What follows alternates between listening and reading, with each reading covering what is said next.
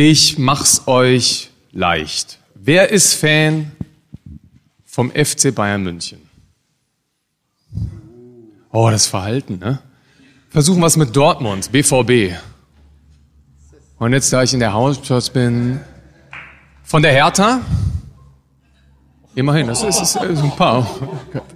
Lass uns einmal Fußball machen, einen Haken dran. Wie sieht's mit US-Sport aus? Egal, ob jetzt NBA, Baseball oder NHL. Fans, guck mal, das ist doch deutlich mehr. Sehr schön. Dann seid ihr alle hier genau richtig in dem Panel Fans First, wie Streaming die Sportübertragung revolutioniert. Bevor wir richtig loslegen, habe ich noch eine Frage an euch. Wer streamt denn von euch? Das ist jetzt so Amazon, Netflix, richtig? Wer, wer streamt Sportübertragungen? Ich fall direkt mit der Tür ins Haus. Wer kennt nicht der Zone? Alles andere hätte mich wahrscheinlich auf der Republik auch gewundert. Ja, sehr schön. Fangen wir an. Ähm, Stichwort der Zone. Ganz links sitzt Benjamin Reininger. Er ist der äh, Marketing Director von der Zone. Du bist seit letztem Jahr April bei der Zone, ne? Jo. 4 2016, genau. Äh, seit August gibt's der Zone, genau. Alles klar. Bayern-Fan habe ich eben gesehen. Richtig. Rechts neben Ben Thomas de Boer, Managing Director oder Deutschlandchef kann man auch sagen, Twitter. Ähm, seit 2014. Davor warst du unter anderem beim Master Foods, der RTL Pro 7 Sat 1 Group und bei Google, auch Bayern-Fan. Der dritte im Bunde ist Ralf Gunesch, auch Bayern. Ex-Profifußballer, du hast gespielt bei St. Pauli. Mit Pauli warst du auch in der ersten Liga, du warst bei Mainz. Mit Mainz auch in der ersten Liga. Und dann 2015 erster Platz, zweite Bundesliga mit Ingolstadt. Und da kam dir dann irgendwann der, die Verletzung, der Kreuzbandriss irgendwann in die Quere. Aber dafür seit letztem Jahr auch Kommentator bei der Zone. Ach, übrigens, Ralf, finde ich auch ganz schön, ist kein Bayern-Fan, aber mag den Pferdesport sehr. Denn bei Twitter findet man dich unter äh, Felgenralle, richtig? Ja, das ist richtig. Ist eine Kombination aus meinem, aus dem Spitznamen Ralle und irgendwas mit Autos. Irgendwas mit Autos, genau. Große Leidenschaft, Über ja. 20.000 Follower. Ähm, ja, Ansage. ich glaube. Ich habe da wirklich nicht so das Auge drauf, aber das müsste hinkommen. Und dann direkt neben mir sitzt Jasmin Uschan, da freue ich mich ganz besonders, dass du hier bist, als einzige Frau. Jasmin ist, kommt aus Österreich und ist eine der erfolgreichsten Pool-Billardspielerinnen der Welt. Jetzt muss ich noch mal kurz auf meinen Zettel schauen. Du bist die erste Athletin mit 36 EM-Titeln und 50 EM-Medaillen insgesamt. Und du bist die erste Frau gewesen, die sich für die WM der Männer qualifiziert hat und dann beim ersten Mal auch direkt Bronze gewonnen hat. Das, das ist schon krass, ja. Ähm, ich habe irgendwo gelesen, mit drei, und dann fangen wir auch direkt an, hast du angefangen, Billard zu spielen, mit drei ungefähr. Das dann, dann habe ich immer so direkt Bilder vor Kopf. Papa geht in die Kneipe, nimmt die Kleine mit und dann trinkt der eine, da geh mal da zum Poolbillardtisch. Nee, wie war das? Erzähl. Also Kneipe würde ich mal nicht sagen. Es war ein Poolbillardclub in Klagenfurt in Kärnten. Das ist im Süden von Österreich. Und ja, meine ganze Familie hat schon gespielt und natürlich war der Papa auch leidenschaftlicher Poolbillardspieler und hat mich dann mit drei Jahren mitgenommen. Natürlich noch damals zu klein und habe eine Kiste bekommen, auf die ich rauf musste. Aber dann mit sechs Jahren ja, war ich dann endlich groß genug und durfte endlich Billard spielen. Und es gibt wirklich ein Bild von mir, das ist kein Scherz. Ich wurde bereits schon am Billardtisch gewickelt. Also ähm, habe dann weiter alle Sportarten ausprobiert, war immer schon sehr, sehr sportlich, aber dort war einfach meine Leidenschaft und dort habe ich mein Talent gefunden. Hier, fangen wir an, Ralf. Und zwar, erste Frage geht an dich. Ich würde gern so im ersten Block ganz allgemein das, das Streaming, das Sportstreaming mal so ein bisschen einordnen, da du beide Perspektiven kennst. Du hast, ähm, warst Profifußballer, jetzt bist du Kommentator bei der Zone. Warum bist du generell Fan vom Streaming? weil es ähm, unheimlich flexibel ist, wie ich finde. Das ist zum einen meine Erfahrung, auch äh, die von Freunden, die jetzt gerade ihre Erfahrung bei The Zone sammeln. Ähm, du hast zum einen die Möglichkeit, wirklich sehr viel oder fast schon alles zu sehen und zum anderen, und das ist, glaube ich, auch ähm, ganz entscheidend, verändert sich natürlich auch der Medienkonsum oder die Konsumart völlig und ähm, du schaffst es gar nicht, zum Beispiel alle Sportarten, die dich interessieren oder alle Spielen einer Liga am Wochenende zu schauen. Du kannst dich aber im Anschluss hinsetzen, on demand und schaust dir die Highlights an oder sagst, oh, ich, zweite Halbzeit vom Spiel XY war besonders toll. Es ist einfach wahnsinnig flexibel. Es geht weg von diesem ganz linearen, sondern mm, ich kann mir das anschauen, was ich möchte und vor allem, wann ich möchte. Jetzt bist du in einer, ist leider so Randsportart beheimatet, ne? Da mega erfolgreich. Wenn du jetzt mal zurückschaust, so das Streaming, das ist jetzt in den letzten Jahren gekommen, jetzt hat nochmal richtigen Push erfahren seit letztem Jahr mit der Zone. Aber davor, als es nur Fernsehen gab, in Anführungsstrichen, wie war da speziell deine Randsportart vertreten in der Öffentlichkeit? Also, dass es ja mal eine Randsportart ist, ist, glaube ich, äh, ganz normal. Das war immer schon so, das, das, das kenne ich nicht anders. Und es war natürlich irrsinnig schwierig, vor allem am Anfang der Karriere, ähm, weil viele Österreicher, aber auch generell Fans und, und Spieler im, im, im deutschsprachigen Bereich haben immer gesagt, es ist so schade, wir haben eine äh, erfolgreiche Billardsportlerin, aber wir können es nicht sehen, wir, wir können das irgendwie nicht verfolgen. Man liest vielleicht hier und da mal einen Artikel, aber man bekommt das einfach nicht mit. Keiner wusste wirklich, wie meine Tätigkeit aussieht, keiner wusste, was für Leistungen ich da abrufen kann. Das hat sich natürlich in den letzten Jahren irrsinnig geändert. Äh, Livestreaming ist einfach nicht mehr wegzudenken. Die erste Frage von äh, nicht nur meiner Familie, sondern von Fans ist immer, gibt es bei dem Turnier Livestreaming? Und bei mir, vor allem im Billard, Damensport, ist es so, dass die meisten Wettkämpfe in Asien stattfinden. Und äh, auch wenn wir dort natürlich viel Fernsehzeit bekommen, weil es einfach irrsinnig populär dort ist, so sieht es natürlich in Europa genau anders aus. Also deswegen ist natürlich dieses Medium jetzt irrsinnig wichtig für uns und es äh, gibt uns aber auch die Chance, jetzt endlich unsere Sportart zu präsentieren und die Erfolge und die Leistung wird greifbar. Ja, jeder weiß plötzlich, was ich mache. Sie sind live dabei, wenn ich gewinnen kann. Das kreiert natürlich einen Hype und bringt natürlich auch irrsinnig viele zu unserem Sport. Also wir profitieren jeden Tag davon. Und auch, äh, wenn es um Kooperationen und Sponsorpartner geht, ist der Livestreaming einfach jetzt irrsinnig wichtig geworden, weil es gibt zum Beispiel jetzt ein neues App in China. Ähm, das ist ein Billard-App, wo wir live Trainingsstunden geben. Also ich stelle das iPad zu Hause in meiner Akademie auf und streame live das Training nach Peking. Und dort können alle Amateure, Fans, wie auch immer, dieses App dann kaufen und einfach live dabei sein. Und das revolutioniert natürlich auch Trainingseinheiten. Und es wird genutzt. Das wird genutzt und, und äh, ich versuche natürlich irrsinnig viel Content zu produzieren, auch zu zeigen, woher ich bin. Und das äh, ist natürlich jetzt ein großer, großer Hype im Billard in, in China und hoffe natürlich auch, dass das irgendwann nach Europa kommt. Übrigens, ich fasse schon meine nächste Frage. Warum ist Streaming dann so ein bisschen der Markt oder auch die Zukunft für Sportarten wie deine?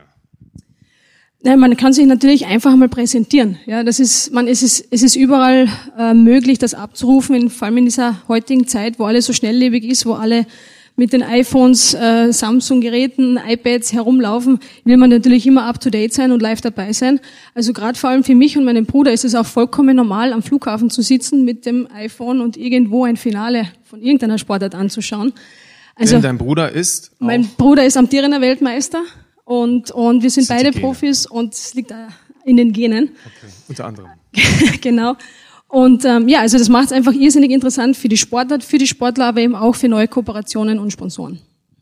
Wolltest du noch was sagen, Ben? Nee, du hast. Ja? Okay, das ist gut.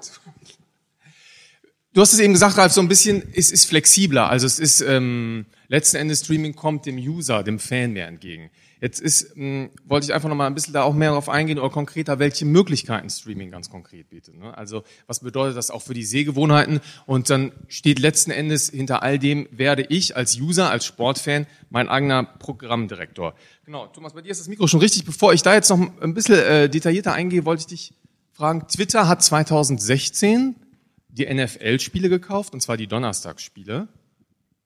Warum?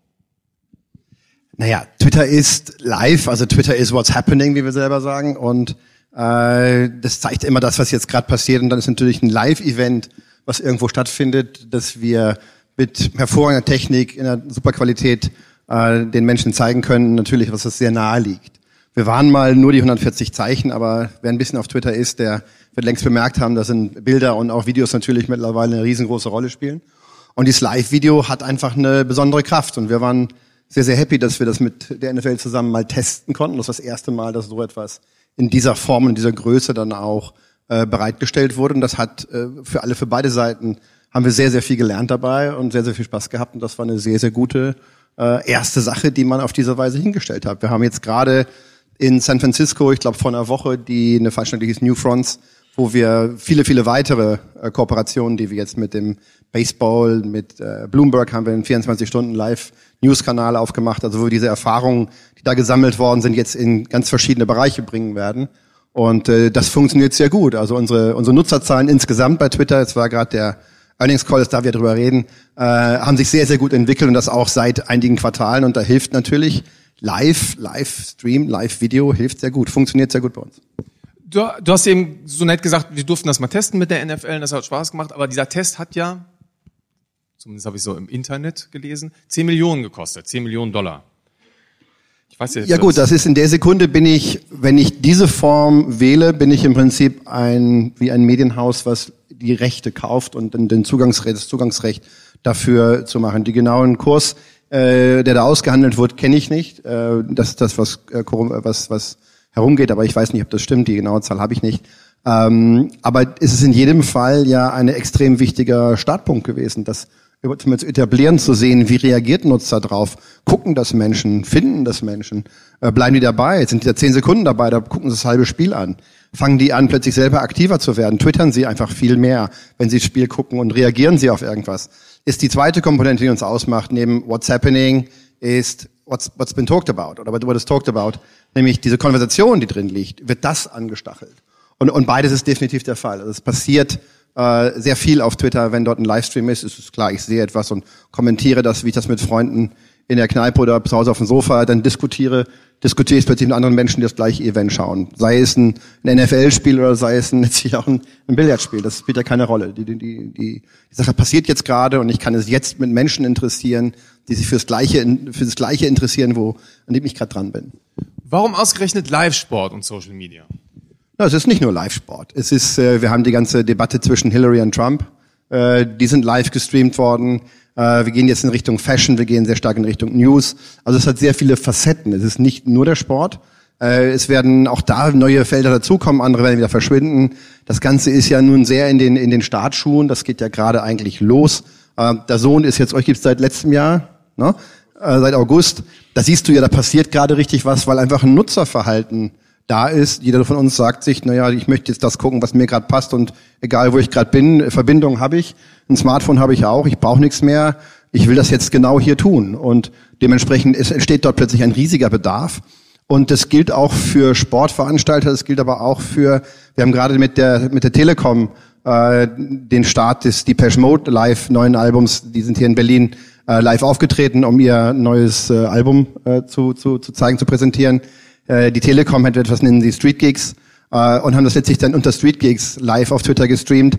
Äh, das ist weltweit gegangen, das hat in, in Japan, USA, Brasilien überall hochgetrendet äh, hat wahnsinnig viele Zuschauer damit geholt. Und das ist natürlich eine andere Nutzungsform. Das ist gar nicht jetzt die NFL, wo ich ein Recht von einer Liga kaufe, sondern es ist eine Firma, die einen Content hat, den sie verbreiten möchte. Und auch das ist eine, eine große Nutzungsform für, das wäre nie ins Fernsehen gegangen. Es hätte im Fernsehen, ein Live-Konzert von Depeche Mode wäre auf keinem Fernsehsender, hätte das eine entsprechende Reichweite generiert, dass da irgendwer mit zufrieden gewesen wäre. Aber auf Twitter ist es halt möglich, das live auf der Welt auszustrahlen. Leute sind auf live eingestellt und haben auch Spaß dran, dann über das Ganze zu sprechen, mit der Telekom zu sprechen, aber auch mit anderen Zuschauern. Und das, da liegt ja genau das Momentum in der Sache drin. Und ich denke, der, der Erfolg und auch die Tatsache, dass wir jetzt diese erste Erfahrung jetzt auf, glaube 14 weitere Kooperationen ausrollen, sagt viel. Ben, bei der Zone ist auch ganz viel live, auch live. Welch, welche Möglichkeiten hat der Sportfan denn jetzt bei, bei euch, bei, beim Multisport-Streaming-Dienstanbieter?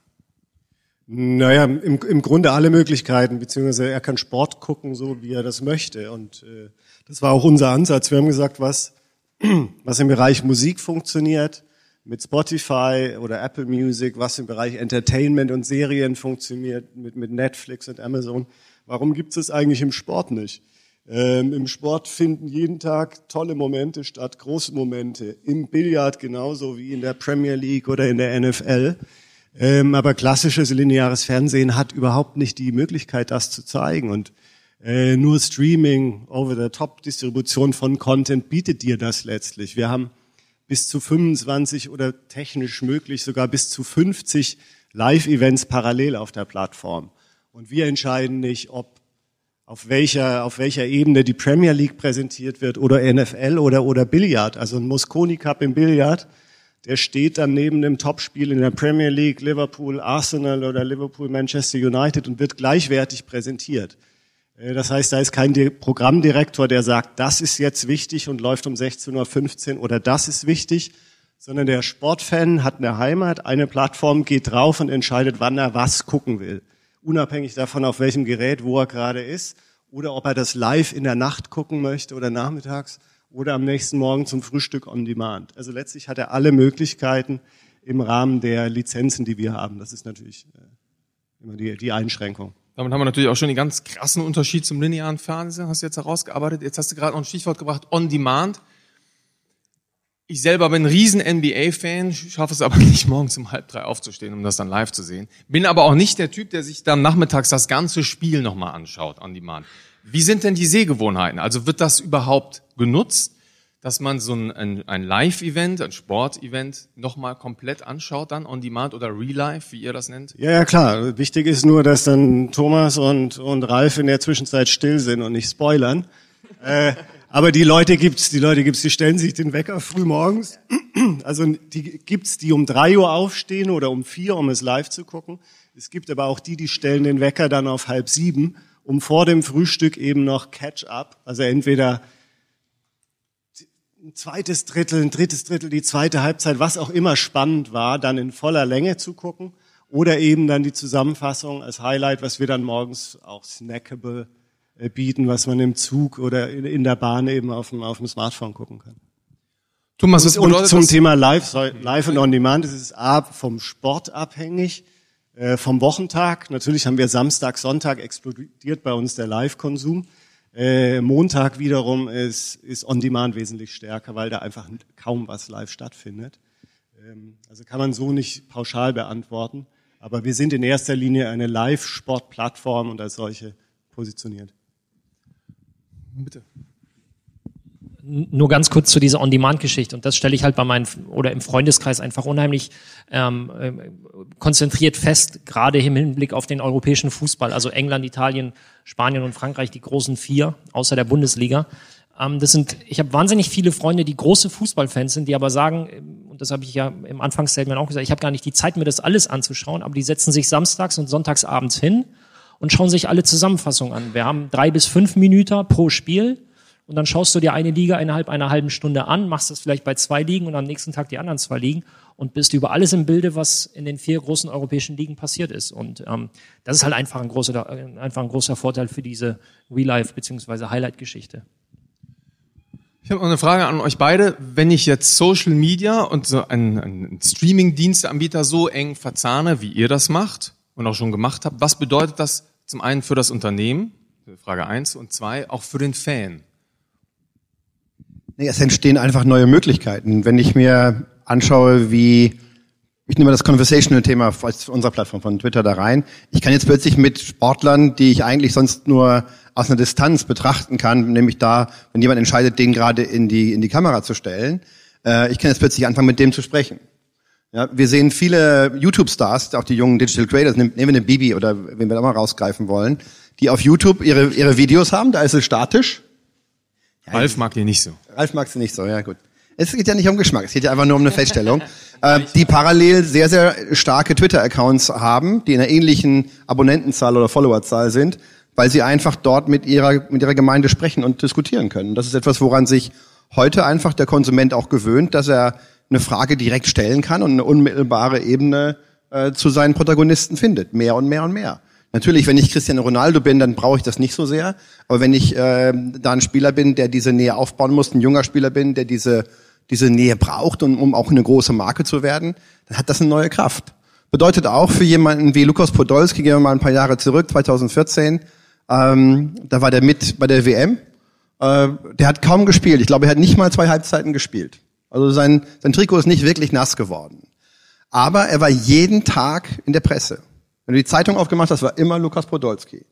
Warum? Weil er hat plötzlich eine Nähe hergestellt, die kein anderer Spieler aufgebaut hat. Gar nicht nur zu sich selber, sondern er hat aus dem Trainingslager, vom Trainingsplatz, aus der Kabine, vom Abendessen. Ich war plötzlich kein VIP-Platin-Karte, hätte mich auch nur so nah rangebracht, wie er das dazugelassen hat und gemacht hat. Und das ist eine weitere Dimension von neuen Möglichkeiten, an die wir uns alle als Konsumenten sehr schnell gewöhnen. Und das Dritte, was ich glaube, ist einfach ein Livestream oder eine Live, ein Live-Video per se, ist etwas, wo ich in einer Zeit von Fake News, ich kann ein Live-Video kaum faken. Wenn ich jetzt hier stehe und mache ein Live-Video von irgendwas, dann ist das so. Da kann ich nichts mehr dran drehen. Also diese, diese, diese Echtheit, äh, die darüber immer wieder entsteht, ist, glaube ich, ein dritter Faktor, der das Produkt unglaublich stark macht. Podolski muss ich auch immer dran denken, das, was er rausgehauen hat, das war immer perfekt im Englisch. Das hat mich immer beeindruckt. Der ist ja, aber in seiner, ist der ganz stark. in seiner, in seiner eigenen Sprache, also in seiner eigenen Art zu sprechen, dann das hat, das macht er wahnsinnig gut und wahnsinnig authentisch. Wenn du dir andere Sportler anguckst, die in seiner Entwicklungsstufe sind, die sind eigentlich längst, äh, was man, ah ja, stimmt, den gab's ja auch noch. Aber der Poldi hat es einfach immer noch geschafft. Er ist immer noch präsent, er ist immer noch da. Äh, und das macht er natürlich auch, indem er Nähe hält und auch diese Nähe pflegt und, und zulässt. Und das ist gewaltig, was das tut. Ben, wolltest du noch was ergänzen in Bezug auf das Unternehmen oder auf den Fan? Nee, aber zu deiner Frage, Social Media, welche Rolle das für uns spielt, ich, das Wichtigste ist, für uns ist, beides sind Realitäten. Also Streaming ist Realität und Social Media ist Realität. Und für uns ist einfach ein unverkrampfter Umgang, oder das empfehle ich jedem wichtig damit. Also ähm, während die Leute ein Live-Spiel gucken, twittern sie einfach darüber und, und, und unterhalten sich mit ihren Freunden oder mit, mit, mit Fremden darüber. Ähm, und man muss nicht versuchen, das künstlich ins Programm zu heben, sende uns deine Beiträge an und wir beantworten es, sondern äh, es findet live statt. Und wenn Ralf als, als Experte bei uns ab und an mal zu sehen, also sehr regelmäßig, ähm, nutzt Twitter einfach beruflich wie privat sehr aktiv. Und da kann schon mal vorkommen, dass er während er kommentiert, äh, Anfragen beantwortet oder eben in Diskussionen mit einsteigt. Und das ist etwas, was unsere Zuschauer natürlich grandios finden, weil sie fühlen sich noch mehr mit dem, mit dem Live-Geschehen verbunden. Ähm, und Ralf erklärt dann mal, was, was, was er gerade als, als Kommentator, was er gerade von sich gegeben hat. Da kommt eine Rückfrage, hast du es gerade wirklich gesagt oder was meinst du damit? Und während, während die Halbzeit läuft, nicht nur in der Pause, steigt er dann mit ein. Und das meine ich mit unverkrampftem Umgang. Es ist, es ist Realität. Äh, lass uns damit spielen, lass es uns, lass es uns nutzen. Ohne ohne da jetzt eine Strategie dahinter zu packen. Es ist einfach Teil dessen. Ralf, wie nutzen Sportler denn Social Media? Sehr, sehr vielfältig. Entschuldigung. Ähm, du hast natürlich die Jungs und Mädels aus den verschiedensten Sportarten, die das selber machen. Du hast ähm, eben auch viele, die das an eine Agentur abgeben und auch da hast du welche, die machen es gut und dann hast du welche, die machen es halt eher suboptimal und das hat dann immer ganz vielfältige Gründe, aber Thomas hat eigentlich schon das Wichtigste herausgestellt. Social Media verkürzt einfach die, äh, die Differenz, sag ich schon, die, äh, die Distanz zwischen Fan und Athlet, Athletin. Und ähm, je authentischer und je ehrlicher und je unverkrampfter die Person damit umgeht, desto kleiner bleibt auch die Distanz. Und je gekünstelter und je glatt gebügelter, desto größer wird die Distanz wieder, finde ich.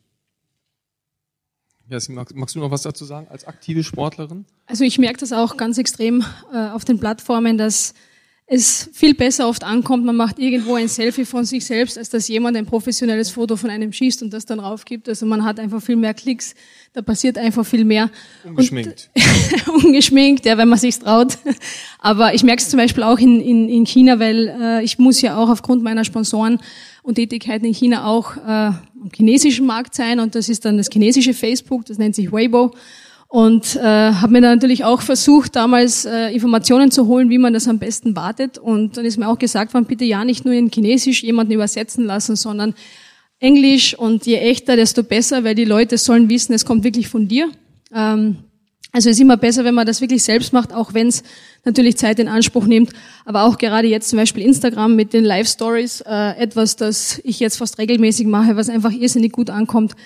Was, ist, was man auch immer gerade macht, aber live aufnehmen, das ist einfach irrsinnig wichtig. Und noch etwas äh, zu dem Training, was ich vorher angesprochen habe. Also ich bin wirklich schon stark am überlegen, wie ich das umsetzen kann, weil ich habe meine eigene Akademie in Klagenfurt, im äh, Sportpark Klagenfurt, das ist das Fußballstadion und überlege natürlich, wie ich auch das Training an die Leute bringen kann. Weil es gibt viele, die interessiert sind, aber nicht das Geld haben, jetzt für Tage und Wochen nach Klagenfurt zu kommen.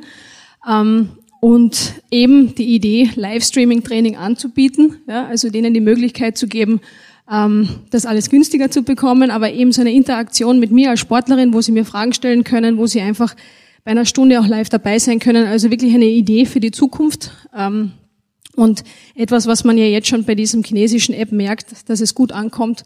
Einer zum Beispiel aus dem Snooker-Bereich, den viele kennen, der Ronnie O'Sullivan, ist auch in diesem App dabei. Und natürlich ist es dann auch für viele Amateure, Fans leichter, jetzt an den Sportler heranzutreten, als wenn man ihn vielleicht irgendwo live sieht. Man kann Fragen stellen, man kann also wirklich ähm, live dabei sein und man kann eigentlich mit, mit dieser Person interagieren. Also etwas für die Zukunft, was ich mir überlegen äh, möchte, wie ich das umsetzen kann. Ich kenne jemanden von der Zone.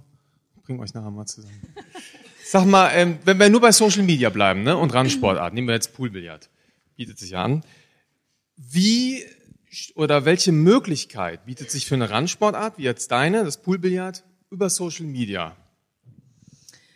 Also natürlich, die ganzen Plattformen sind irrsinnig wichtig, auch für uns, vor allem um einmal die Sportart zu präsentieren, um einmal dieses Image loszuwerden, das wir in Europa haben von dieser nur Kneipensportart. Äh, von Billard ist nur ein Spiel und kein Sport. Das ist eine Diskussion, die ja, also die ja, die ja okay ist. Also ich sage immer so, Billard hat gibt es auf zwei Ebenen. Es gibt es als Spiel, wo man mit Freunden hingeht, vielleicht auch was trinkt und die Zeit genießt. Aber es gibt eben auch die Sportschiene davon, den professionellen Sport, wo wir genauso Dopingkontrollen haben, wo es Alkoholverbot gibt, Rauchverbot gibt. Meine Akademie ist im Stadion eingemietet, wo es wirklich darum geht, ähm, wo wirklich Billard Spitzensport ist und wo, wo auch genauso trainiert wird. Für mich war es irrsinnig wichtig, das auch zu transportieren über die Social Media Plattformen, zu zeigen, was, um was es in dieser Sportart geht und, und wie professionell wir arbeiten und wie, wie das auf internationaler Ebene aussieht, weil der Billardsport wird in Asien ganz anders gelebt als bei uns in Europa. Und das war für mich irrsinnig wichtig, eben auf diesen Plattformen zu zeigen. Fotos, Videos, eben auch äh, ganz viele äh, private Dinge, weil man will ja auch den, den, die Person dahinter kennenlernen, äh, damit das Ganze einfach ein, ein interessantes äh, Gemisch wird. Dart, ne? War auch früher Kneipensport und hier ist uh, Hype. Habt ihr, äh, oder habt ihr auch, sag mal, da Sohn, wie steht ihr äh, den Randsportarten gegenüber? Ja, also ich tue mich mit dem Begriff schwer, weil, weil wir sie, wie gesagt, gleichwertig präsentieren und nicht am Rande, sondern äh, letztlich am Darts oder Poolbillard. Ich musste auch an Darts denken. Er hat ein ähnliches Image, glaube ich, gehabt oder teilweise vielleicht noch Kneipensportart, Raucher, Hinterzimmer etc. Schläger. Wenn man sich anguckt, welche Entwicklung der Sport die letzten zehn Jahre genommen hat, also das wünsche ich dir und das wünsche ich deinem Sport auch. Ähm, sensationell, also im Fernsehen Einschaltquoten äh, im, im Millionenbereich. Ähm, das, das ist top. Eben mit, mit ganz, ganz gezielt auch großen, tollen Events wie der Weltmeisterschaft um Weihnachten herum, wo die Leute zu Hause sind, wo sie Zeit haben. Ähm, das, das, äh, das gibt's in jedem Sport, wie gesagt. Und das zu werten, was wichtig ist, was im Kern ist, was am Rande ist, ähm, das machen wir nicht. Wir Nee, sprich ruhig. Nein, ich, ich wollte nochmal auf den Punkt hinaus, ähm, wie sich, wie sich Sportstreaming und Social Media verknüpfen lassen ähm, weil ich da natürlich äh, ziemlich viel Erfahrung in den letzten Monaten sammeln durfte. Also die Grundregel ist erstmal, ich habe keine Ahnung. Wenn du Facebook aufmachst, wir haben keine Ahnung, das ist, äh, ist eine Grundregel. Wenn du spanischen Fußball machst, hast du schon mal noch weniger Ahnung, weil es gibt das Team Messi und es gibt das Team Ronaldo. Und wenn du Messi lobst, kriegst du von den Ronaldos Hate und andersrum. Aber das sind Dinge, die muss man beiseite schieben. Das weiß, denke ich, jeder, der sich ähm, im Social-Media-Bereich rumtreibt. Aber es gibt einfach zusätzliche Möglichkeiten. Es ist keine One-Way-Kommunikation. Also wir bieten den, wir, wir werfen den Leuten nicht irgendwas hin und das müssen sie konsumieren, sondern sei es der Periscope-Stream kurz bevor das Spiel losgeht zum Beispiel, dass die Leute uns eine halbe Stunde vor Spielstart noch Fragen stellen können. Wir schmeißen Periscope an und sagen, hier Leute, ähm, was denkt ihr zu dem Spiel oder stellt uns Fragen und wir machen schon mal so eine Art Expertengespräch im Vorlauf. Ähm, wir beantworten Fragen zum Teil auch live. Das, das hast du eben wunderbar erklärt. Wir, wir kriegen zum Teil live Fragen rein, wenn wir irgendwas im Spiel erklärt haben und äh, es vielleicht zu, zu nerdig wurde, zu, zu sehr in die Taktik zu tief gegangen ist und nicht jeder das verstanden hat, dann greifen wir das auf und erklären es. Im Nachgang können wir noch mit den Leuten über das Spiel diskutieren. So und das ist so ein ja, das ist fast schon so ein Paket. Also nicht nur die 90 Minuten, sondern man ist über diverse Kanäle einfach ähm, zugänglich, man kann Fragen beantworten und die Leute bekommen einen Mehrwert, den sie auf anderen Wegen eher nicht so kriegen würden. Beziehungsweise Einblicke. Nicht? Ich erinnere, dass äh, Roger Federer vor zwei Jahren war es, glaube ich, äh, mit dem Turnierdirektor von Wimbledon ist er am Tag vor dem offiziellen Turnierstart über die Anlage gelaufen, also in die Königsloge, in die Umkleidekabinen, überall dahin, wo keine Kamera auch nirgendwo niemals hinkommen wird.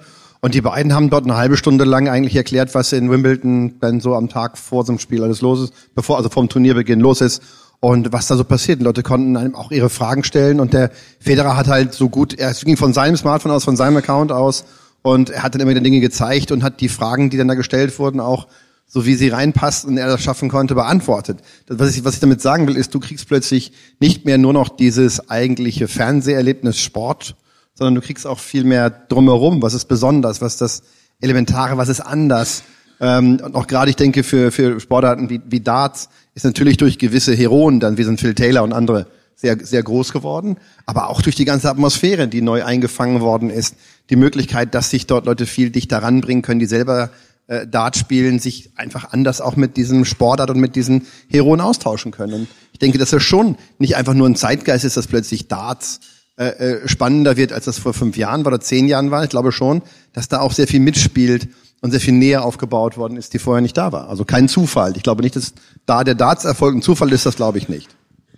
Wobei gerade bei so Sportarten wie Fußball, wo alles geschützt ist, hochprofessionalisiert, glaube ich, ist die Frage, ob du den Leuten noch so nahe kommst, wie zum Beispiel jemandem, der Poolbillard spielt oder Selfie da macht oder äh, einem Dartspieler.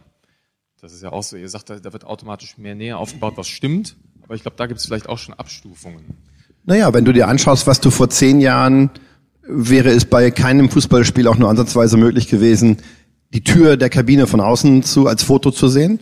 Heute kriegst du aus sehr vielen Fußballspielen aus der Kabine Fotos, kleine Videos, ähm, und da bist du auch in der ersten Liga, da bist du in der Champions League, da bist du überall.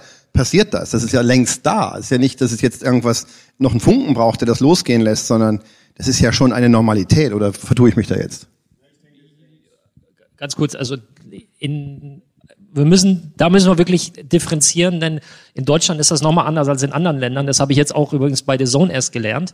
Ähm, in Spanien und Frankreich und Italien ist es völlig normal, dass Kamerateams 20 Minuten vorm Spiel noch in die Kabine dürfen und, und das Umziehen und das Fertigmachen zum Spiel filmen dürfen. Das wäre in Deutschland, ist das noch völlig undenkbar. Ähm, es stimmt aber, dass zum Beispiel die Vereine natürlich ganz anders über Social Media kommunizieren, ganz andere Einblicke geben. Und das war's auch schon.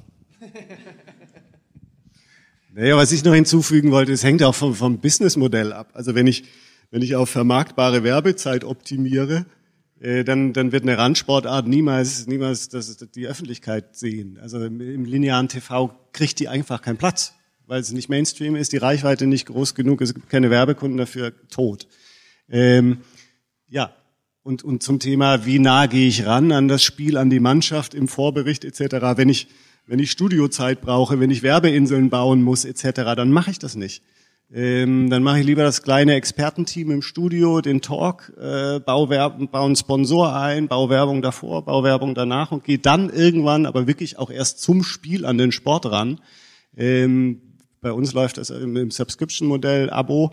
Äh, wir sind werbefrei, das heißt auf einer Streaming-Plattform wie Netflix oder auch The Zone äh, gibt's diese Zwänge nicht im Geschäftsmodell. Das ist natürlich ein maßgeblicher Unterschied, der hoffentlich Schule macht. Und, und auch nochmal ein, ähm, ein Beispiel aus eigener Erfahrung. Ähm, ein Bekannter, Freund von mir aus München ist großer Fan des thailändischen Fußballs. So. Ja, ihr, ihr schmunzelt, ungelogen. Wir haben uns mal da an der Allianz Arena getroffen, weil ich ein Ticket für ihn hatte und der kam 20 Minuten zu spät und entschuldigte sich, weil er nämlich ein Aufstiegsspiel von, dritt, von der dritten zur zweiten thailändischen Liga bei einem Livestream verfolgt hat. Ich habe ihn gefragt, wer zum Teufel überträgt bitte ein Aufstiegsspiel der dritten zur zweiten Liga in Thailand? Aber das war nicht ihr Ben, ne? Ich nee. glaube nicht. Aber diese Streams gibt es. Also nicht nur Randsportarten mit allem Respekt, bitte verstehen, sondern auch zumindest in unserer Wahrnehmung, Randligen haben die Möglichkeit, hier präsent zu sein. Der fragte mich dann, warum zeigt ihr kein Japan mehr? Wo sind die Spiele der chinesischen Liga? Ich sag, weiß ich nicht, hatten wir die mal? So, und ja, die hattet ihr, die habe ich mir real life angeschaut. Also es gibt auch tatsächlich Menschen, die setzen sich hin in Europa und schauen sich 90 Minuten Real Life China, Japan oder was weiß ich was an. Die australische Liga, du kannst bei uns mittwochs mittags um 12 Uhr kannst du Profifußball aus Australien gucken. Ich wäre zum Beispiel nie auf die Idee gekommen, mir Bowling anzuschauen, aber wir hatten ganz am Anfang auch die Bowlingrechte oder Sportfischen. So, aber ich habe es mir aus, aus was, Pferderennen. was, gibt's denn alles bei uns? Weißt du eigentlich, wie Fischen in Großbritannien präsentiert wird? So wie wir hier sitzen, da sitzt ein Expertenteam und diskutiert über das, was der gerade mit seiner Angel gemacht hat. Das ist, da hat er halt einen anderen Stellenwert. Und so hat man die Möglichkeit, einfach auch ein bisschen seinen sportlichen Horizont zu erweitern. Und ich fand diesen einen Typen beim Bowling, ich weiß nicht, ob sich einer auskennt, der sieht so ein bisschen aus wie Tingle Bob. Ich fand den überragend. Ich habe mir seine ganzen Matches angeguckt, weil der eine geile Art hatte. Ja, aber so wird das dann, so entstehen auch Heroen. Und, und so wird das immer publik. Und ähm, natürlich sind die Rechte zum Beispiel beim Billard sicherlich etwas günstiger als die Champions League. Ähm, umso besser ist es natürlich, dass du dein Portfolio einfach erweiterst und, und dem eine Plattform im wahrsten Sinne des Wortes gibst. Und der Zuschauer lernt vielleicht eine Sportart kennen, mit der er bisher überhaupt keine Berührung hatte. Vom Sportfischen nochmal zu Twitter. Wie, wie steht Twitter denn, ich, ich, bleibe mal bei dem Wort Randsportarten, wie steht Twitter denn Randsportarten gegenüber, generell? Naja, Twitter ist eine total offene Plattform und wir sind, es gibt das kleinste und das größte Thema kann bei uns stattfinden. Das ist ja, die Grundidee eines Hashtags ist ja einfach nur, wenn ich äh, ein Hashtag vor das Wort Fliegenfischen packe. Fliegenfischen, macht irgendjemand hier im Raum Fliegenfischen? Nein, das ist sicherlich eine etwas äh, reduziertere Sportart in der euch. Anzahl der Menschen. Ähm, das Wort Fliegenfischen alleine würde- wäre nicht anklickbar. Mit dem Hashtag davor ist das anklickbar. Und damit entsteht ein Forum für alle, die sich für Fliegenfischen interessieren. Wo auch immer die auf der Welt gerade sitzen. Und es wird sicherlich auf der Welt genügende geben, damit es dort Ausrüster und andere gibt, die davon leben, dass es Fliegenfischen existiert. Aber die können halt dort, ob ich jetzt das in Australien betreibe oder in, in Brasilien oder hier in Berlin, ist eigentlich wurscht. Weil ich treffe dort ja Menschen, ich sage immer so spaßeshalber, auf Twitter triffst du halt nicht die Menschen, mit denen du zur Schule gegangen bist, du triffst die, mit denen du gern zur Schule gegangen wärst. Und das ist vor allem natürlich für die Fliegenfischer, weil die werden in ihrer Klasse keinen gehabt haben, der auch Fliegenfische macht. Äh, und insofern ist Twitter eigentlich wie, wie gemalt für auch kleinere Themen, weil ich darüber mich global äh, mit allen vernetzen kann, die genau das tun und genau das toll finden, was ich gut finde. Im Zweifel geht's einfach über einen simplen Hashtag und schon bin ich da. Ihr habt doch jetzt, es geht aber auch weiter mit äh, Sport bei Twitter. Ihr habt doch die, die WNBA, ähm, Golf. Baseball, ja. Ja, Ja, das geht, das äh, ist jetzt sozusagen die nächste Ausbaustufe, in der wir jetzt gerade sind. Äh, angefangen mit der NFL, jetzt geht's dort weiter und wir werden jetzt das Produkt einfach auch ständig weiterentwickeln. Wie gesagt, News äh, spielt jetzt eine große Rolle. Da haben wir gerade mit Michael Bloomberg eine Kooperation bekannt gegeben. Äh, wir bleiben natürlich im Sport weiter. Baseball kommt jetzt neu rein. Äh, das Thema Fashion kommt neu rein. Äh, und da passiert einfach auf jeder Ebene etwas. Mit, mit Depeche Mode haben wir gerade das Thema Musik, Live-Konzert vorangefahren. Ähm, und dann wird, wird sich einfach zeigen, wie stark oder auch äh, wie nicht stark einige Bereiche sich da entwickeln oder wie schnell dort Leute aufspringen oder nicht aufspringen. We will see.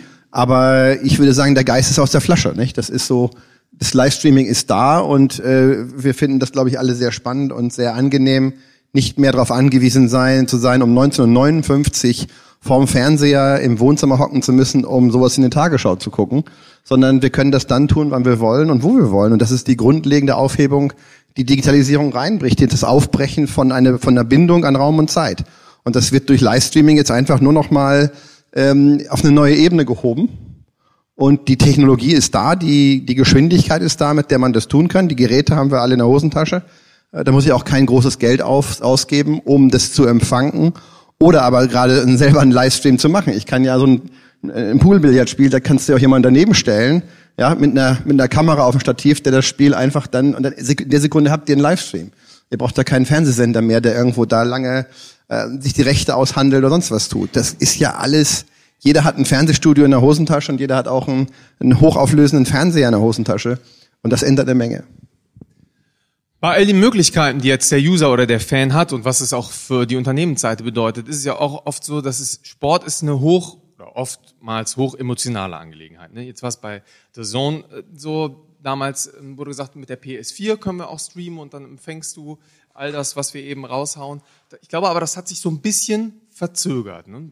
die Möglichkeit, dass es mit der PS4 gibt. Da gibt es ja dann nicht nur Lob von Fanseite, sondern dann gibt es ja auch Leute, die äh, da richtig draufhauen. Wie, wie, wie, wie ja klar, also, also und völlig, völlig zu Recht. Äh, man empfindet es oftmals als ungerecht, bringt ja nur nichts, musst du abhaken. Also wir, wir haben, wie gesagt, letzten Jahr, letzten Jahres im August angefangen und waren also im Stand auf 70 Prozent aller internetfähigen Plattformen oder, oder Geräte vertreten. Ähm, da war vielleicht Netflix vier Jahre vorher, die sind mit 25 Prozent in den Markt gegangen. Wir waren schon fast vollständig. Ähm, aber manche Plattformen wie Chromecast, wie Apple TV äh, oder eben auch die PS4, die haben dann teilweise viel zu lange gefehlt. Aber es ist eben auch nicht trivial. Wir, wir streamen nicht Archiv-Content, Video on Demand wie Netflix oder Amazon, sondern wir streamen Live-Sport. Und in dem Umfang hat es vorher auch noch keiner gemacht. Also wie gesagt, 8000 Live-Events pro Jahr äh, bis zu 25 parallel. Das ist, das ist immens komplex, auch was, was Player, äh, Playback-Technologie angeht. Und äh, da, da war teilweise PlayStation auch nicht schnell genug. Das heißt, wir haben mit denen im Gleichschritt ihre Plattform weiterentwickelt und ihre Serverinfrastruktur. Ähm, und wenn wir ein Update ausspielen, dann spricht das nicht mit PlayStation. Wenn die wieder ein Update machen, spricht das nicht mit unserem etc. Das ist ein Prozess. Äh, das heißt, wir treiben da ein Stück weit technisch auch den Markt vor uns her. Ähm, aber wie gesagt, wir haben dann im Februar PS4 gelauncht. Das war die beste Woche äh, aller Zeiten dann für uns, äh, weil, weil die Überschneidung Gaming, Streaming, Sport, die ist natürlich da. Das ist riesig. Also Streaming ist immer noch bricht bei Ende 30 ab in Deutschland, leider. Also der Markt entwickelt sich, aber es ist immer noch eine sehr junge, eine sehr junge Realität. Ähm, aber zum Glück sind das die Jungen und die Alten sind äh, in linearem TV. Andersrum wäre mir unwohl. Äh, das heißt, die Zukunft ist da und sie, sie kommt näher. Aber klar ist das ein Problem. Wenn du nicht da bist, gibt's Kritik und damit musst du umgehen. Und vor allem in Echtzeit und ehrlich umgehen. Das ist eben äh, etwas, was wir auch gelernt haben. Äh, da gibt's schon, gibt's schon auf die Mütze. Ähm, und da musst du eben möglichst transparent sein und sagen, hey, tut uns leid. Wir wissen, das ist dein, deine bevorzugte Streaming-Plattform. Wir sind nicht drauf. Wir arbeiten dran. Wir geben alles und stay tuned. Was ist denn, aber um beim Fan zu bleiben, was ist denn generell die Erwartungshaltung an so ein Streaming-Portal wie der Zone jetzt? Naja, die Leute sind, die Leute sind aus linearem Fernsehen gewohnt, dass der Live-Sport äh, pünktlich anfängt, dass es ein super Bild gibt und äh, dass alles gezeigt wird. Darum geht's. Also das äh, passiert im Moment und es ist live und dann, dann will er das sehen. Überall auf jeder Plattform und in bester Qualität. Und da, damit musst, äh, das musst du beantworten. Im Zuge der Sportarten, die ihr dazu kauft, also es gibt ja ab kommender Saison 17, 18 habt ihr auch Bundesliga-Highlights mit drin. Jetzt ist zu lesen, wie, wie sieht es mit der Champions League ab 2018 aus. Ist das auch etwas, was so automatisch oder vielleicht auch schleichend kommt bei den Fans, dass sie sagen, es muss immer mehr geben, ich will auch immer mehr, ich will immer den Top-Sport. Wie, wie ist das? Also nochmal, um auf die Erwartungshaltung des Fans so ein bisschen zu sprechen zu kommen. Ja, wenn du kannst so einen Markteintritt immer von zwei Seiten angehen. Du kaufst dir die ganz großen, dicken Mainstream-Rechte und versuchst sofort in, in die Masse zu gehen. Oder wie wir es getan haben, Du, du sicherst dir letztlich alles, was in irgendeiner Form äh, relevant ist. Also in unserem Fall für alle, die sich für internationalen Fußball interessieren, die europäischen Top-Ligen ähm, oder US-Sport. Also da haben wir mit der NFL, der NBA, der NHL und der MLB komplett inklusive College-Sport letztlich das ganze Paket. Ähm, inklusive, haben, Entschuldige, inklusive? College-Sport. Ähm, wir haben die Premier League, La Liga, Serie A, äh, Ligue E und dann noch die Fußball-Bundesliga. Das heißt, wir nähern, wir, wir kommen aus der Nische, äh, bedienten bislang loyale Sportfans dieser spezifischen Sportarten und gehen dann in, gehen dann in die Breite und gehen dann ins Volumen. So, das, das ist unser Weg. Äh, ich glaube, der bessere, weil du erstmal die bedienst, die einfach lange missachtet wurden. Ähm, und dann aus einer starken persönlichen Position herauswachsen. Ähm, das, wir haben ja auch vor, wir, wir sind bis, bislang in der, im deutschsprachigen Raum und in Japan präsent, äh, wollen noch weiter expandieren. Das mag in anderen Märkten anders aussehen. Vielleicht fangen wir da auch gleich größer an. Aber zumindest für Deutschland, Österreich und der Schweiz war das unser Weg. Bei Twitter. Und, sorry, genau noch, weil, weil du eben Bundesliga erwähnt hast, die wir dann als, als Highlights haben oder auch Champions League. Wir haben immer gesagt, diese großen Sportarten werden für uns irgendwann Thema. Wir sind dran interessiert. Alles, was, was Fußballfans bei uns interessiert, klar, würden wir gerne nachlegen. Ähm, es ist eine Frage der Zeit, äh, hängt auch mit, mit Opportunitäten zusammen, ähm, Wahrscheinlichkeiten, Chancen, die sich auftun. Ähm, so Rechtevergabeprozesse finden normalerweise alle drei bis fünf Jahre statt pro Wettbewerb. Da kannst du mal früher zum Zuge kommen als später. Ähm, wichtig ist, dass wir für, für bestehende Fans ein tolles Produkt bauen, dass die uns treu bleiben, dass wir dann einen Wunsch beliefern und alles andere wird sich zeigen. Aber es ist super, schon nach neun Monaten mit Champions League in Zusammenhang gebracht zu werden mit den Großen. Freut uns natürlich. Aber jetzt irgendeinen Welpenschutz habt ihr nicht, ne? Also ihr gestartet seid, das musste sofort funktionieren, oder? Äh, das musste sofort funktionieren, hat in 99,9 Prozent der Fälle auch nicht funktioniert, aber wir haben nach vier Wochen haben wir das Manchester. Du meintest, es funktioniert. Es nee. funktioniert, ja, und es gibt auch keinen Welpenschutz und wir haben nach vier Wochen das Manchester Derby verkackt. Also ähm, Ganz kurz für die, die es nicht wissen, ja, ich, ich habe es live miterleben dürfen, weil ich es mit Marco Hagemann zusammen kommentiert habe. Und irgendwann schrieb mir nur einer, äh, ja, ihr kommentiert quasi für niemanden, weil die Server komplett ausgefallen waren. Das Spiel ist nicht live gezeigt worden. So. Ja. So, und es gibt für alles eine Erklärung. In dem Fall waren auch nicht die Serverkapazitäten zu schwach ausgelegt oder zu klein. Es war eine, es ist ja hochkomplex, wir müssen ja die Lizenzgeber schützen. Das heißt, wir haben im Hintergrund so viele Abfragen. Wie ist der, der, der User-Status des jeweilig drauf zugreifenden? Von wo greift er zu? Weil es manche Rechte in manchen Territorien nicht gibt. Äh, wie ist sein Bezahlstatus? Von wo greift er zu? IP-Detection, alles gleichzeitig. Und eine, eine Datenbank hat nicht mitskaliert und dann äh, hast du den Salat. Ähm, aber wie gesagt, das war sehr früh, das war in den ersten vier Wochen, draus gelernt, abgehakt, ist nie wieder vorgekommen. Wir haben zwei El Clasicos inzwischen gestreamt, äh, alles durch die Decke gegangen. Äh, das Ding hält. Ja. Ähm, Thomas, bei den NFL-Spielen, die wir eingangs thematisiert haben, ne, da habe ich dann auch so gedacht, Mensch, wenn du so ein geiles Produkt anbietest, die Donnerstagsspiele, ist es dann nicht eher so, dass dann der User sagt, jetzt kommt noch Monday Night Game dazu oder die Sonntagsspiele? Das sind ja auch Sachen, also der Spartenkanal Pro 7 Max, die haben da ja super Quoten mit eingefahren. Ich dachte, kann der Schuss oder inwieweit kann so ein Schuss auch nach hinten losgehen? Ich mache eine Saison lang die Donnerstagsspiele und dann, sorry, äh, liebe User, jetzt machen wir doch kein NFL mehr. Also da gibt es jetzt aus unserer Sicht noch keinen Erfahrungsschatz.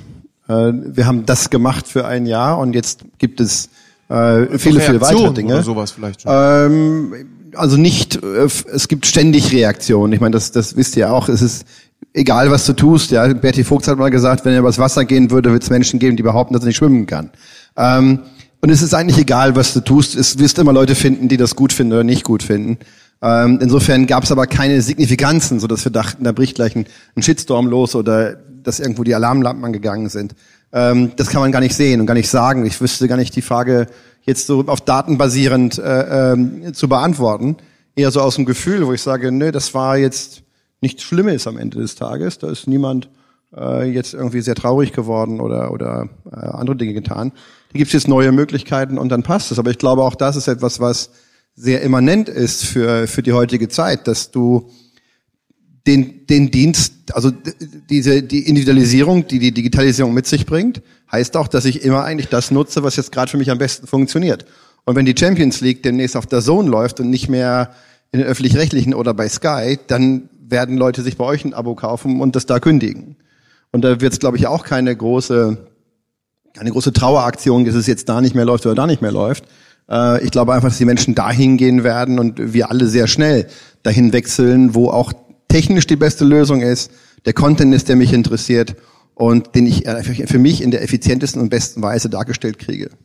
Ich glaube, die Menschen hängen da nicht so an einzelnen Dingen. Was glaubst du denn, was sich noch ändern wird generell bei den Streaming-Angeboten? Ich glaube, dass also es gibt ja Territorien, da sind die Menschen schon sehr viel mehr dran gewöhnt, selber auch in den Dialog zu treten mit anderen Leuten, die sie nicht kennen oder mit den Sportlern selber. Ich glaube, dass sich das weltweit viel stärker ausbreiten wird, dass also viel mehr Leute plötzlich auf dich zukommen und sagen, hey, wie machst du das eigentlich? Ähm, und mit dir diskutieren über Dinge, Informationen von dir wollen, Tipps von dir wollen, wissen wollen, wann du das nächste Mal wo spielst. Also dieses, dieser passive Konsum, den wir hier in Deutschland ja aus dem Fernsehen sehr, sehr stark gewöhnt sind, ich glaube, der wird sich immer weiter in ein Lean-In bewegen, sodass ich mich mehr beteilige, mehr dran teilnehme und dieses Engagement, was eigentlich jede Marke, die in Deutschland wirbt, versucht irgendwo herzustellen, dass sich dafür einfach eine andere Grundhaltung positiv dafür entwickelt und Leute mitmachen wollen, mitreden wollen. Äh, und dass diese ganze Demokratisierung, die dahinter liegt, einfach auch dazu führt, dass ich viel mehr Meinung reinkriege, viel mehr Konversation reinkriege, äh, das glaube ich schon sehr stark wird sich verändern. Qualität wird sich extrem stabilisieren, dass wenn heute Dinge laufen, passiert es auf verschiedenen Plattformen immer wieder, dass Dinge zu Anfang noch ein bisschen ruckeln. Das wird sich einfach erledigen. Das dauert noch ein Jahr. Dann ist das technisch absolut fest im Griff. Ähm, dann klappt das auch auf hoher Reichweite. Ich glaube, die Auffindbarkeit von Inhalten wird immer besser. Äh, darauf arbeitet man sehr stark, dass es auch, dass ich auch sehen kann, dass es gerade läuft in der, in der Masse äh, der, äh, des angebotenen Inhaltes. Und äh, aber ich glaube, von das der wesentliche Änderungspunkt wird, die Menschen gewöhnen sich dran, dass sie alles von da, wo sie sind, jetzt gerade tun können, was sie wollen, das in einer extrem guten Qualität kriegen und dass sie immer immer lauter werden, immer mehr sich einmischen und immer mehr ihre Meinung da reinbringen. Das glaube ich sehr wohl. Ralf, du bist ja mittendrin. Vielleicht gibst du noch mal deine Einschätzung, wo die Reise für den Fan allgemein hingehen wird. Also ganz entscheidend, und das hat, äh, das ist ja jetzt schon rausgestellt worden, dass der Fan tatsächlich so der eigene Programmdirektor ist. Der kann switchen zwischen Fußball, Billard, Motorsport und zurück zum Baseball und wieder zum Fußball. Ähm, du hast wirklich selbst einfach in der Hand, ähm, was du wann gucken möchtest. Und das ist, denke ich, ähm, das, das oder der größte Vorteil am Sportstreaming. Und Thomas hat eben gutes Beispiel genannt. Ich weiß jetzt nicht, wie genau die rechte Situation im Billard ist, aber theoretisch, wenn es ein kleineres Turnier ist, könnt ihr euch hinstellen und stellt halt genau so ein, ein Smartphone auf, äh, auf ein Stativ, übertragt das Spiel und irgendwann kommt dann vielleicht zum Beispiel The Zone und sagt, ey, warte mal, die haben im Durchschnitt 1500 bis 2000 Zuschauer ohne großes Marketing. Wenn wir das jetzt noch ein bisschen anschieben, dann wird das Ding größer, dann profitiert die Sportart. Also ähm, für mich ist das einfach eine, eine Situation, von der beide Seiten gewinnen. Und nochmal, ich sehe einfach eine ganz große Möglichkeit in der Kombination Social Media und Sportstreaming, weil das irgendwie einhergeht. So das, das Zielpublikum, ähm, und das war der, haben wir halt bei der PlayStation gemerkt, ähm, Gaming, Streaming und Social Media, das ist so, ja, das ist eine Richtung, das ist, das ist ein Bereich. Und ähm, jetzt von, von Kommentatorenseite ausgesprochen, ja, man muss halt lernen, wie man bei Social Media natürlich mit dem Feedback umgeht. Das ist natürlich nicht immer positiv. Der Ton ist auch nicht immer ähm, treffend, aber darüber. Bei dir schon.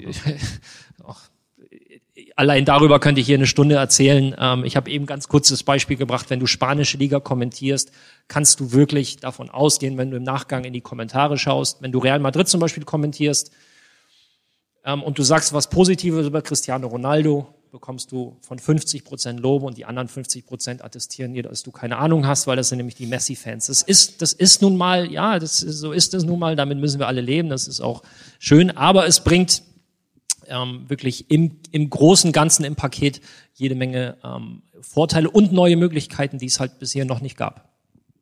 Jasmin, die Entwicklung, die wir jetzt so ein bisschen skizziert haben, was bedeutet das oder was könnte das verfolgen für den Profisportler haben? Also zuerst mal möchte ich ganz kurz auf das eingehen, ja. dass es eben für die Fans, glaube ich, ich glaube, die Leidenschaft würde steigen. Für die Sportart, weil man einfach wirklich dabei ist, weil es einfach echter wird, weil man seinen, seinen äh, Sportlern folgen kann. Ich bin zum Beispiel auch großer Roger Federer-Fan und äh, wenn es natürlich Live-Dinge gibt, dann bin auch ich, so gut es geht, halt dabei. Äh, das macht das Ganze echt, das macht das Ganze nochmal spannender. Was für uns auch wichtig ist, dass man die Sportart auch erklärt. Es war immer ein Problem bei uns, wenn mal ein Turnier im Fernsehen war, dann haben zwar viele zugeschaut, aber es gab immer die Fragen, warum das, warum diese Situation, warum dieses taktische Foul, warum so oder so. Und das ist natürlich schwierig, dann dabei zu bleiben, wenn man nicht ganz weiß, was da passiert. Ja, das heißt, auch über die sozialen Netzwerke kann man das Ganze jetzt besser erklären, man kann die Sportart präsentieren und das, auch das macht es wieder leichter für den Zuseher. Und auf der anderen Seite aber eben, und da möchte ich eben äh, die Situation mit der Sohn und den Mosconi Cup ansprechen. Mein Bruder wurde ja letztes Jahr Weltmeister und hat davor auch in dem Jahr die China Open gewonnen. Äh, also riesige Erfolge erzielt. Aber es passierte irgendwie recht wenig zu Hause in Österreich. Und dann gab es eben den Mosconi Cup, das ist so wie der Riders Cup, Amerika gegen Europa.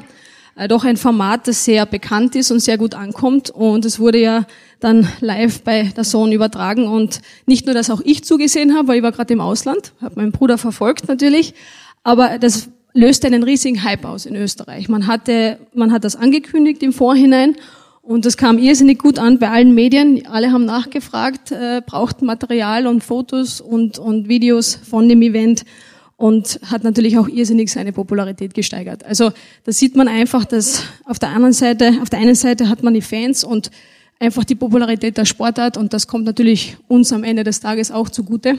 Aber man muss sich halt schon heutzutage sehr mit den sozialen Medien auseinandersetzen und man muss auch doch das sehr pflegen. Also wenn viele junge Sportler zu mir kommen, dann muss man sich schon am Anfang seiner Karriere überlegen, kann ich das, will ich das?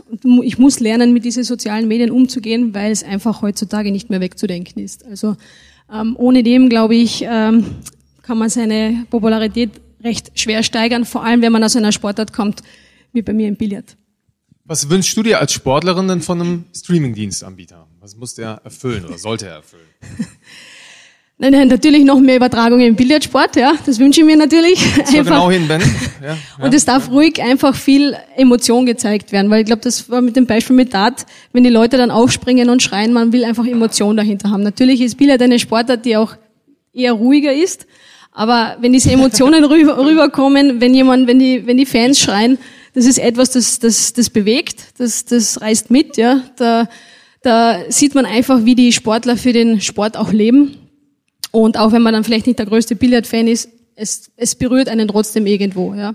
Also natürlich hoffe ich mir einfach mehr Übertragungen und, und ähm, ich hatte bisher mit dem System kein Problem. Also bei mir lief alles immer reibungslos. Also denke, das wird eben, wie schon erwähnt, wahrscheinlich ja eh noch, noch besser werden. Also ich wünsche mir einfach nur noch mehr, noch mehr Content. Und das überall erreichbar ist, weil wenn ich am Flughafen in Peking wieder festsitze, dann bin ich froh, wenn ich irgendwas live streamen kann. Und du hast mitgeschrieben, habe ich gesehen. Sehr gut. Und spiel den Ball direkt an dich weiter. Was wünscht sich der Streaming-Dienstanbieter von den Sportlern? Oh, naja, ähm, die, die sportliche Leistung soll nach wie vor im Vordergrund stehen. Also das ist das, wo die, da liegt die Emotion. Deswegen gucken wir zu. Ähm, die sollen sich auf ihren Sport konzentrieren in allererster Linie und, und ihn ausüben, wie sie es bisher gemacht haben. Und ähm, sich darüber hinaus möglichst ja authentisch, transparent zeigen und äh, auch Social Media unverkrampft nutzen, so dass wir alle alle daran teilhaben können. Aber auch nur soweit sie das wollen. Also wie gesagt, ein Sportler ist ein Sportler in erster Linie. Äh, und wer ein Talent und, und Lust hat, sich darüber hinaus darzustellen und zu vermarkten, ähm, der soll es machen, aber es ist kein, es ist kein Muss. Jetzt leider Gottes, jetzt nähern wir uns immer mehr dem Ende, aber ich habe ein, das würde ich gerne von allen vier noch beantwortet haben. Wo geht die Reise fürs lineare Modell, fürs lineare Fernsehen hin? Von euch vieren. Wie? Gebt uns mal einen Ausblick. Das kann ich so nicht sagen. Ich, ich, ich, muss auf jeden Fall nur feststellen, wir sehen uns auf keinen, keinen Fall als Totengräber linearen Fernsehens. Das wird eine ganze Zeit noch nebeneinander herlaufen. Das ist auch ein, ein zielgruppenspezifisches Thema, Generationenthema. Streaming ist noch sehr jung, wächst aber. Ähm, von den Streaming-Kunden können Sie heute schon 35 Prozent laut einer aktuellen Bitkom-Studie vorstellen, komplett auf lineares Fernsehen zu verzichten. Der Anteil wird noch größer. Äh, weil die Vorteile einfach überwiegen. Es gibt nur Vorteile. Und wenn die letzten Breitbandabdeckungsthemen in Deutschland, wenn die gelöst sind, äh, dann, dann wird es noch viel schneller gehen. Also ich sehe da wirklich ich sehe da eine rosige Zukunft auf Streaming zukommen. Aber am Ende ist Streaming Fernsehen, ähm, es ist nicht Fernsehen der Zukunft, es ist letztlich Fernsehen für heute und nutzt die technischen Möglichkeiten. Die Frage ist, wo geht's noch weiter? Also Virtual Reality im Sport ist sicherlich ein Riesenthema. Wie kann ich noch näher dran sein? Wie kann ich fast schon physisch, persönlich im Geschehen drin sein? Wie komme ich dem Geschehen im Stadion und den, den Sportlern noch näher und bin trotzdem zu Hause. Ganz großes Thema, sicherlich das nächste große im Sport. Äh, insofern ist Streaming ja aktuell, ist aber nur eine Verbreitungsform. Ähm, die Zukunft ist noch wesentlich spannender. Ah, du Thomas, ja? Naja, ein bisschen ist es mit dem Fernsehen so wie mit der Kirche, nicht? Da treten andauernd Leute aus, aber irgendwie ist das immer noch eine riesengroße, riesengroße Menge an, an, äh, an, an Nutzern oder an, an Menschen, die in die Kirche reingehen. Insofern, äh, vor zehn Jahren hieß es schon, das Fernsehen ist tot, daran glaube ich nicht. Ich habe selber einige Jahre für, für RTL, aber auch für ProSieben Sat1 gearbeitet. Das sind sehr stabile Häuser, die sehr genau wissen, was sie tun, mit einer sehr gesunden äh, Seherschaft. Ähm, natürlich ist jeder Streamingdienst, der daherkommt, äh, ein potenzieller Nahrungskonkurrent, weil die Leute sitzen halt dort und gucken jetzt nur diese Stunde Fernsehen und die gucken nicht irgendwie 24 Stunden Fernsehen und schlafen nicht mehr und essen nicht mehr und gehen nicht mehr arbeiten, weil es jetzt da Sohn gibt, sondern da ist logischerweise eine Konkurrenz, die da reinkommt.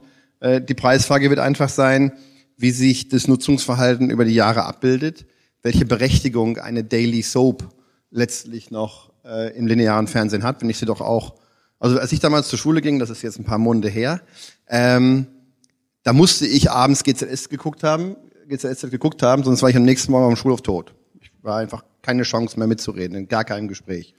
Und das ist heute nicht mehr so. Heute können das auch jemand auf dem Smartphone im Bus gucken.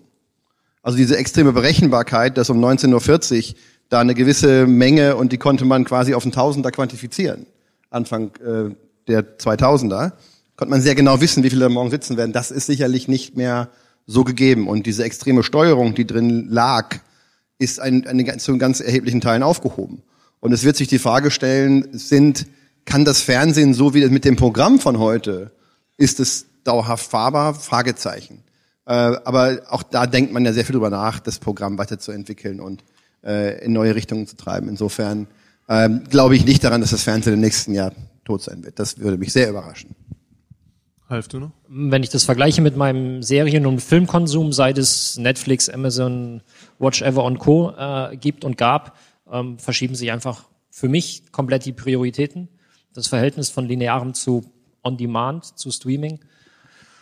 Ähm, wie lang das im Sport dauern wird und wie weit das geht, ähm, wie schon gehört, das ist natürlich auch eine Generationenfrage und ähm, deswegen glaube ich, mittel- bis langfristig verschieben sich tatsächlich einfach die, ähm, die, die Verhältnisse zueinander.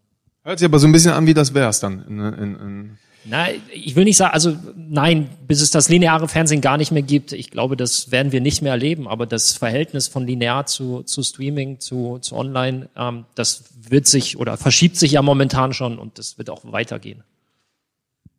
Also die Frage der Relevanz ist vermutlich am Ende das, das Entscheidende. Also wer hat den, wer hat den besten Content? Und wenn, wenn lineare TV-Sender äh, die Top-Live-Events im Sport hat und House of Cards hätte oder ähnliche Erfolgsformate, dann hätten sie nach wie vor alles eher.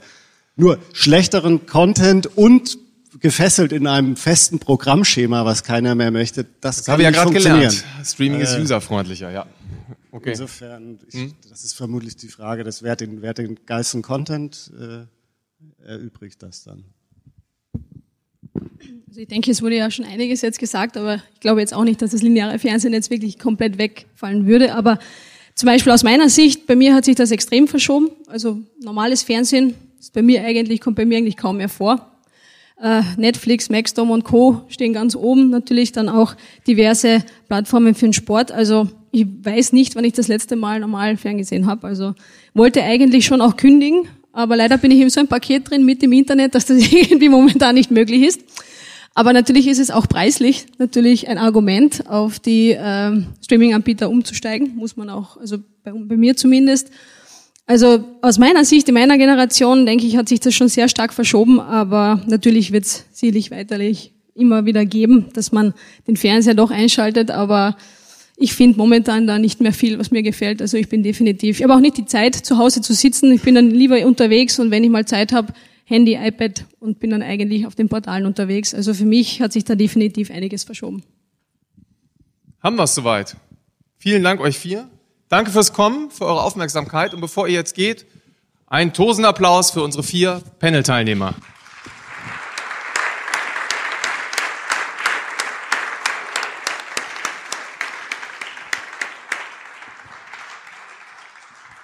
Wünsche ich euch viel Spaß noch auf der Republika.